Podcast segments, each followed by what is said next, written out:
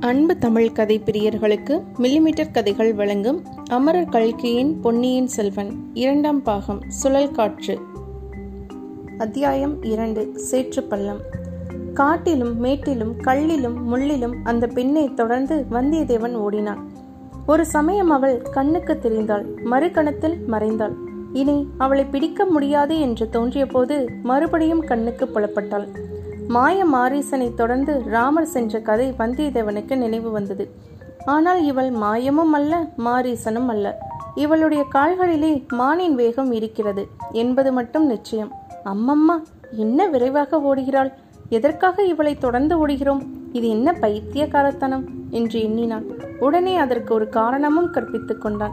கோடிக்கரை நெருங்க நெருங்க சேந்தன் அமுதன் வர்ணித்த மங்கையின் நினைவு அவனுக்கு அடிக்கடி வந்து கொண்டிருந்தது. இவள் அந்த பூங்குழலியாகத்தான் இருக்க வேண்டும். இவளுடன் சிநேகம் செய்து கொண்டால் வந்த காரியம் நிறைவேறுவதற்கு அனுகூலமாய் இருக்கும். இத்துடன் கலங்கரை விளக்கத்துக்கு போக வழி கேட்டும் தெரிந்து கொள்ளலாம். தொலைதூரத்தில் வரும்போதே அவர்களுக்கு கலங்கரை விளக்கின் உச்சி தெரிந்தது. ஆனால் அதை நெருங்குவது எளிதாயில்லை. காட்டுக்குள் புகுந்ததும் கலங்கரை விளக்கம் தெரியவே இல்லை. காட்டுக்குள்ளே சுற்றி சுற்றி வருவதாக ஏற்பட்டதே தவிர வழி அகப்படவில்லை. இந்த சமயத்திலேதான் குழகர் கோயிலின் மதில் சுவரின் மேல் பூங்குழலியை வந்தியத்தேவன் கண்டான். அவளை பிடித்து வழி கேட்கலாம் என்று பார்த்தால் இவள் இப்படி மாயமானை போல் பிடிபடாமல் ஓடுகிறாளே. இவளை இப்படியே விட்டுவிட்டு திரும்ப வேண்டியதுதான். ஆனால் ஓட்டப்பந்தயத்தில் கூட ஒரு பெண்ணுக்கு தோற்பது என்றால் அதுவும் மனதுக்கு உகந்ததா இல்லை. ஆ அதோ திறந்த வெளி வந்து விட்டது. சற்று தூரத்தில் நீலக்கடல் தெரிகிறது. விரிந்து பறந்த அமைதி குடிக்கொண்ட அந்த கடலின் தோற்றம் என்ன அழகாய் இருக்கிறது? அதோ கலங்கரை விளக்கமும் தெரிகிறது. அதன் உச்சியில் இப்போது ஜோதி கொழுந்துவிட்டு எரிகிறது. அதன் செந்நிற கதிர்கள் நாலா பக்கமும் பரவி விழுந்து விசித்திர ஜால வித்தைகள் புரிகின்றன. இந்த இடத்தில் இந்த பெண்ணை பின்தொடர்வதை விட்டுவிட்டு கலங்கரை விளக்கை நோக்கி போகலாமா? கூடாது கூடாது. இந்த திறந்த வெளியில் இவளை ஓடி பிடிப்பது சுலபம். இங்கே அவ்வளவு மணலாக கூட இல்லை. கால் மணலில் புதையவில்லை. பூமியில் புல் முளைத்து கெட்டிப்பட்டிருக்கிறது. சில இடங்களில் சேறு காய்ந்து பொறுக்கு படர்ந்திருக்கிறது இங்கேயெல்லாம் தடங்களின்றி ஓடலாம். அந்த பெண்ணை இலகுவாய் பிடித்து விடலாம். மேலும் அவள் கடலை நோக்கி அல்லவா ஓடுகிறாள்?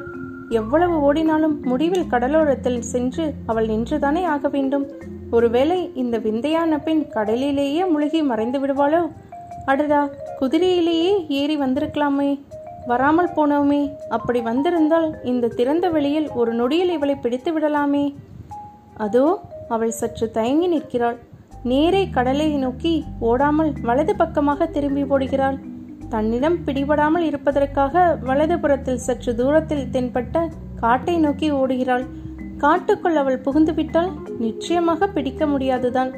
இத்தனை நேரம் ஓடியதும் வீண். வந்தியத்தேவனுடைய கால்களும் அச்சமயம் கெஞ்ச ஆரம்பித்து விட்டது. மீண்டும் அவளுடைய மனத்தை மாற்றிக்கொண்டு விட்டால் போலும். காட்டுக்குள் போகும் எண்ணத்தை விட்டுவிட்டால் போலும். பம்பரத்தை போல் ஒரு சுற்று சுற்றி திரும்பி ஓடி வருகிறாள். கலங்கரை விளக்கி நடிக்கு போக நினைத்தால் போலும். ஒரு நாலு பாய்ச்சல் பாய்ந்தால் அவளை பிடித்து விடலாம். கைப்பிடியாக அவளை பிடித்து பெண்ணே ஏன் இப்படி என்னை கண்டு மிரண்டு ஓடுகிறாய்? உனக்கு உன் காதலிடமிருந்து செய்தி கொண்டு வந்திருக்கிறேன் என்று சொன்னாள். எத்தனை அதிசயம் அடைவாள். சேந்தன் அமுதன் அவனிடம் ஒன்றும் சொல்லி அனுப்பவில்லை என்பது உண்மைதான். அதனால் என்ன? ஏதாவது சொந்தமாக கற்பனை செய்து சொன்னால் போகிறது. வந்தியத்தேவன் மனதிற்குள் தீர்மானித்தபடி தன் தேகத்தில் மிச்சமிருந்த வலிமையெல்லாம் உபயோகித்து பாய்ந்து ஓடினான். திரும்பி ஓடி வந்து கொண்டிருந்த அவளை நாளே பாய்ச்சலில் பிடித்து விடலாம் என்பதுதான் அவனுடைய உத்தேசம். திடீரென்று ஐயோ என்றான். தனக்கு என்ன நேர்ந்தது? விட்டது என்பது கூட முதலில் அவனுக்கே தெரியவில்லை. பிறகு புலப்படத் தொடங்கியது. அவனுடைய கால்கள் இரண்டும் சேற்றில் புதைந்து கொண்டிருந்தன. முதலில் பாதங்கள் மட்டும் புதைந்தன. பிறகு கணுக்கால் புதைந்தது. முழங்கால் வரையில் சேறு மேலேறி விட்டது. அடடா இந்த இடம் நம்மை எப்படி ஏமாற்றி விட்டது? மேலே பார்த்தால் நன்றாய் காய்ந்து பொறுக்க தட்டியிருக்கிறது. உள்ளே சேறு இன்னும் காயவில்லை. இன்றுமே முழுமையும் காய முடியாத புதை சிற்றுக்குழிகளை பற்றி வந்தியத்தேவன் கேள்விப்பட்டதுண்டு. ஆடு மாடுகள் குதிரைகள் யானைகள் கூட அப்பள்ளங்களில் அகப்பட்டு கொண்டால் சிறிது சிறிதாக உள்ளே அமிழ்கிக் கொண்டே போய் கடைசியில் முழுவதுமே முழுகி மறைந்து விடுமாம். அத்தகைய புதைக்குழிதானோ இது? அப்படித்தான் தோன்றுகிறது. முழங்காலும் மறைந்து விட்டதே. மேலும் உள்ளே இறங்கிக் கொண்டிருப்போமோ? விரைவில் தொடை வரைக்கும் புதைந்துவிடும் போலிருக்கிறதே. யானைகளையும் குதிரைகளையும் விழுங்கி ஏப்பம் விடும் புதை சேரு நம்மை சும்மா விட்டு விடுமா? ஐயோ இதுவா நமது முடிவு? நாம் கண்ட எத்தனை எத்தனையோ பகற்கனவுகள் எல்லாம் இதிலேயே புதைந்து விட வேண்டியதுதானா? இந்த அபாய வேளையில் அந்த விசித்திரமான பெண் வந்து கை கொடுத்து காப்பாற்றினால்தான் உண்டு. தப்புவதற்கு வேறு வழி இல்லை. ஒரு பெருங்கூச்சல் போட்டு பார்க்கலாம். இவ்விதம் எண்ணிய வந்தியத்தேவன் ஐயோ நான் செத்தேன். சேற்றில் முழுகி சாகிறேன். எனக்கு கை கொடுத்து உதவி செய்து காப்பாற்றுவார் யாரும் இல்லையா? என்று கத்தினான். அந்த கூக்குரல் பூங்குழலியின் காதில் விழுந்தது. அவனுக்கு நேர் எதிரே சற்று தூரத்தில் ஓடிக்கொண்டிருந்த பூங்குழலி நின்றாள். ஒரு கணம் தயங்கினாள். வந்தியத்தேவனுடைய அபாயமான நிலையை பார்த்து தெரிந்து கொண்டாள். மறுகணம் அங்கே பாதி மணலிலும் பாதி சேற்றுக்குழலிலும் கிடந்த படகு ஒன்று அவள் கவனத்தை கவர்ந்தது. அக்குழியில் தண்ணீர் நிறைந்து ஆழமான நீரோடையாக இருந்த காலத்தில் அப்படகு உபயோகப்பட்டிருக்க வேண்டும். அதில் இப்போது லாவகமாக குதித்து ஏறினாள். துடுப்பை எடுத்து இரண்டு தடவை வலித்தாள். அடடா இது என்ன அதிசயம்? அந்த படகு நீரில் அன்னப்பறவை செல்வது போல் அல்லவா? சேற்றின் மேலே விரைவாக மிதந்து செல்கிறது. மிதந்து சென்று புதை சேற்று குழியின் அக்கறையும் அடைந்துவிட்டது பூங்குழலி கெட்டித்தரையில் குதித்தாள். கரையில் கால்களை நன்றாய் ஊன்றிக்கொண்டு வந்தியத்தேவனுடைய கைகளை பற்றி கரையில் இழுத்து விட்டாள். அம்மம்மா அந்த மெல்லிலையாளின் கைகளிலே எவ்வளவு வலிமை! தஞ்சைபுரி கோட்டை தளபதி சின்ன பழுவேட்டரையருடைய இரும்பு கைகளை விட இவளுடைய கரங்கள் அதிக உறுதியாய் இருக்கின்றனவே கரை ஏறியதும் வந்தியத்தேவன் கலகலவென்று சிரித்தான். அவனுடைய கால்கள் மட்டும் கொஞ்சம் நடுங்கிக் கொண்டிருந்தன. என்னை காப்பாற்றி கரை சேர்த்து விட்டதாக உனக்கு எண்ணம் போலிருக்கிறது? நீ வந்திராவிட்டால் நான் கரையேறி இருக்க மாட்டேன் என்று நினைத்தாயோ? என்றான். பின் எதற்காக அப்படி ஐயோ ஐயோ என்று கத்தினாய்? என்று பூங்குழலி கேட்டாள். உன்னை ஓடாமல் தடுத்து நிறுத்துவதற்காகத்தான். அப்படியானால் மறுபடியும் உன்னை குழியிலேயே தள்ளிவிடுகிறேன். உன் சாமர்த்தியத்தினால் நீயே கரையேற்றிக்கொள் என்று பூங்குழலி சொல்லி தள்ள எத்தனைத்தாள். ஐயையோ என்று வந்தியத்தேவன் விலகி நின்று கொண்டான். எதற்காக அலறுகிறாய்? உயிருக்காக பயப்படவில்லை. சேற்றுக்குத்தான் பயப்படுகிறேன். ஏற்கனவே தொடை வரைக்கும் சேராகிவிட்டது பூங்குழலியின் முகத்தில் புன்னகை மலர்ந்தது. வந்தியத்தேவனை ஏற இறங்க பார்த்தாள். அதோ கடல் இருக்கிறது போய் சேற்றை அலம்பி சுத்தம் செய்து கொள் என்றாள். நீ கொஞ்சம் முன்னால் சென்று வழிகாட்ட வேண்டும் என்றான் வந்தியத்தேவன். இருவரும் கடற்கரையை நோக்கி நடந்தார்கள். சேற்று பள்ளத்தை சுற்றி கொண்டு சென்றார்கள். என்னை கண்டதும் எதற்காக அப்படி விழுந்தடித்து ஓடினாய்?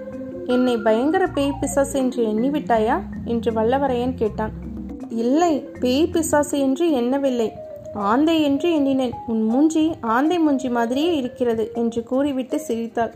வந்தியத்தேவனுக்கு தன் தோற்றத்தை குறித்து கர்வம் அதிகம். ஆகையால் அவளை ஆந்தை மூஞ்சி என்று சொன்னது அவனுக்கு மிக்க கோபத்தை உண்டாக்கிற்று. உன்னுடைய குரங்கு முகத்துக்கு என்னுடைய ஆந்தை முகம் குறைந்து போய்விட்டதாக்கும் என்று முணுமுணுத்தான். என்ன சொன்னாய்? ஒன்றுமில்லை. என்னை கண்டு எதற்காக அப்படி ஓடினாய் என்று கேட்டேன். நீ எதற்காக அப்படி என்னை துரத்தி கொண்டு வந்தாய்? கலங்கரை விளக்கத்துக்கு வழி கேட்பதற்காக உன்னை துரத்தி கொண்டு வந்தேன். அதோ தெரிகிறதை விளக்கு. என்ன வழி கேட்பானேன்? காட்டுக்குள் புகுந்த பிறகு தெரியவில்லை. அதனாலே தான் நீ எதற்காக என்னை கண்டதும் அப்படி ஓட்டம் எடுத்தாய்? ஆண் பிள்ளைகள் மிக பொல்லாதவர்கள். ஆண் பிள்ளைகளை கண்டாலே எனக்கு பிடிப்பதில்லை. சேந்தன் அமுதனை கூடவா? என்றான் வல்லவரையன் கொஞ்சம் மெல்லிய குரலில். யாரை சொன்னாய்? தஞ்சாவூர் சேந்தன் அமுதனை சொன்னேன். அவனை பற்றி உனக்கு என்ன தெரியும்? அவன் உன் அருமை காதலன் என்று எனக்கு தெரியும். என்னென்ன? உன் பெயர் பூங்குழலிதானே? என் பெயர் பூங்குழலிதான். சேந்தன் அமுதனை பற்றி என்ன சொன்னாய்? அவன் என் அவன் உன் காதலன் என்றேன். பூங்குழலி களீர் என்று நகைத்தாள். அப்படி யார் உனக்கு சொன்னது? என்றாள். வேறு யார் சொல்வார்கள்? சேந்தன் அமுதன் தான் சொன்னான். தஞ்சாவூர் வெகு தூரத்தில் இருக்கிறது. அதனாலே தான் அப்படி சொல்லி தப்பித்துக் கொண்டான். இல்லாவிட்டால் இங்கே என் முன்னால் சொல்லியிருந்தால் அந்த சேற்றுக்குழியில் தூக்கி போட்டிருப்பேன். அதனால் என்ன? சேற்றை அலம்பிக்கொள்ள கடலில் ஏராளமான தண்ணீர் இருக்கிறதே. நீ விழுந்த புதை சேற்றுக்குழியில் மாடு குதிரை எல்லாம் முழுகி செத்திருக்கின்றன. யானையை கூட அது விழுங்கிவிடும். வந்தியத்தேவனுடைய உடம்பு சுழித்தது.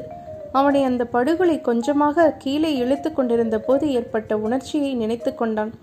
இவள் மட்டும் வந்து கரையேற்றிராவிட்டால் இத்தனை நேரம் அதை நினைத்த போது அவன் உடம்பெல்லாம் நடுங்கிற்று. சேந்தன் அமுதன் என்னை பற்றி இன்னும் என்ன சொன்னான்? என்று பூங்குழலி கேட்டாள். நீ அவனுடைய மாமன் மகள் என்று சொன்னான். உன்னை போன்ற அழகி தேவலோகத்திலே கூட கிடையாது என்று சொன்னான். தேவலோகத்துக்கு அவன் நேரிலே போய் பார்த்திருப்பான் போலிருக்கிறது. இன்னும்? நீ நன்றாக பாடுவாய் என்று சொன்னான். நீ பாடினால் கடலும் கூட இறைச்சல் போடுவதை நிறுத்திவிட்டு பாட்டை கேட்குமாம். அது உண்மைதானா? நீயே அதை தெரிந்து கொள். இதோ கடலும் வந்துவிட்டது. இருவரும் கடற்கரையோரமாக வந்து நின்றார்கள். இத்துடன் அத்தியாயம் இரண்டு முடிவுற்றது. மீண்டும் அத்தியாயம் மூன்றில் சந்திப்போம். இந்த பதிவு உங்களுக்கு பிடிச்சிருந்ததுன்னா லைக் பண்ணுங்க கமெண்ட் பண்ணுங்க ஷேர் பண்ணுங்க. மறக்காம நம்ம மில்லிமீட்டர் கதைகள் சேனலை சப்ஸ்கிரைப் பண்ணுங்க. நன்றி. thank you